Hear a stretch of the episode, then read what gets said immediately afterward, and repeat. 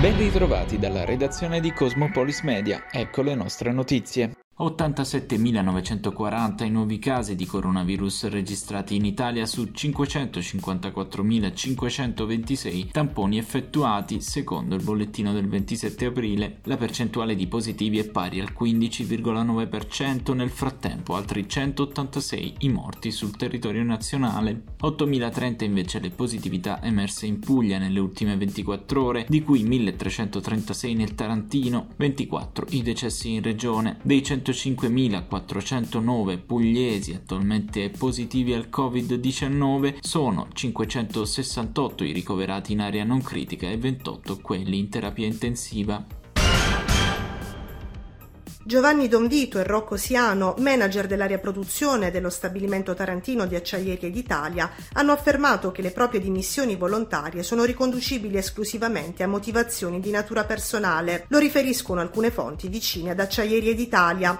Una notizia che contrasta con quanto riportato da alcuni mezzi di informazione negli scorsi giorni. Gli stessi Don Vito e Siano hanno bollato come strumentali e prive di fondamento le altre motivazioni addotte a giustificare le dimissioni.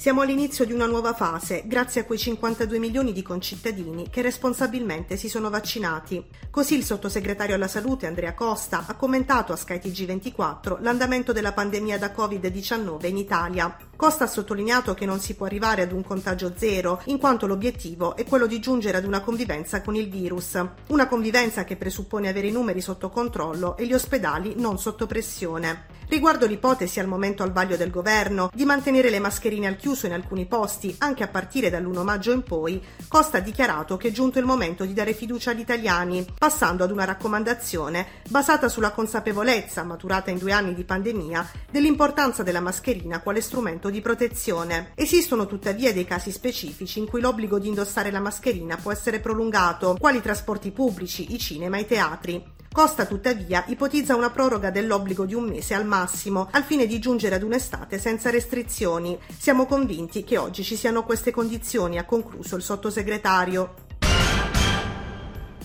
Arrestato da parte della polizia di Taranto un trentenne responsabile dei reati di atti persecutori e violenza sessuale aggravata ai danni dell'ex fidanzata. La situazione della donna era già attenzionata tanto che sull'uomo pendeva il provvedimento urgente di ammonimento emesso dal questore Massimo Gambino. Le minacce verso di lei e la sua famiglia, le persecuzioni avevano procurato alla donna un perdurante stato d'ansia e paura che l'aveva costretta anche ad alterare le proprie abitudini di vita. Secondo la valutazione del GIP del Tribunale di Taranto, il carcere richiesto dal pubblico ministero è stato ritenuto l'unica soluzione per tutelare la giovane e il resto della collettività. Leonardo Giangrande, presidente di Confcommercio Taranto, e Paolo Castellana, presidente di Confid Confcommercio Puglia, hanno presentato nella mattinata del 27 aprile un nuovo servizio di consulenza specialistica in materia di credito, finanza agevolata, assistenza legale e innovazione tecnologica. Gli sportelli saranno operativi a partire dal mese di maggio e disponibili per tutti gli associati di Confcommercio. Lo sportello al credito offrirà in particolare un'attività di consulenza, pianificazione degli investimenti e realizzazione di progetti di finanza agevolata, anche in vista delle nuove opportunità offerte dal PNRR. Noi abbiamo come confidi eh, la mission, soprattutto in questi mesi, di offrire un servizio che, da, diciamo, che possa matchare le tante opportunità che a livello nazionale e regionale si stanno eh, mettendo in campo con poi l'esigenza particolare delle singole aziende, perché quello che si sta verificando quest'anno nel 2022 è che molti sistemi paracadute diciamo, che il governo aveva varato per cercare di tutelare le aziende dal default stanno via, progressivamente diciamo, venendo meno per naturale scadenza. Quindi la funzione del Confidi ora è permettere alle aziende di eh, mantenere una situazione di sicurezza, quindi essere un ulteriore paracadute. Per far questo bisogna approfittare degli strumenti messi a disposizione, ce ne sono tanti, ma sono anche tanti tecnicismi. Quindi la nostra, eh, come dicevo prima, la nostra mission è quella di accompagnare le aziende e tradurre le loro esigenze in eh, qualcosa che possa trovare beneficio nelle, nelle misure regionali.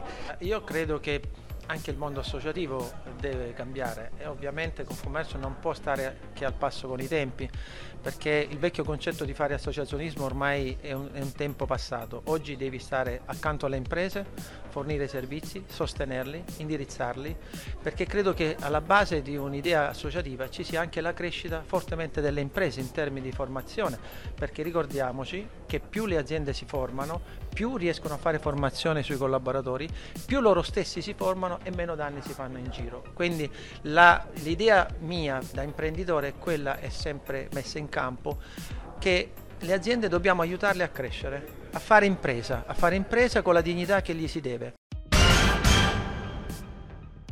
Si terrà domani presso la sala conferenze dell'assessorato all'agricoltura della regione Puglia a Bari la presentazione ufficiale del presidio Slow Food della Cozzanera Tarantina che ha già riscontrato l'adesione di decine di mitilicoltori tarantini. Interverranno all'iniziativa l'assessore regionale all'agricoltura e risorse e industrie agroalimentari Donato Pentassuglia, il commissario prefettizio straordinario del comune di Taranto Vincenzo Cardellicchio, il presidente Slow Food Puglia Marcello Longo e il direttore generale Slow Food Italia Serena Milano. La cozza tarantina diventa un'eccellenza riconosciuta, ha riportato in una nota il candidato sindaco di Taranto Rinaldo Melucci. Siamo solo all'inizio del riscatto di tutta la nostra cultura agroalimentare.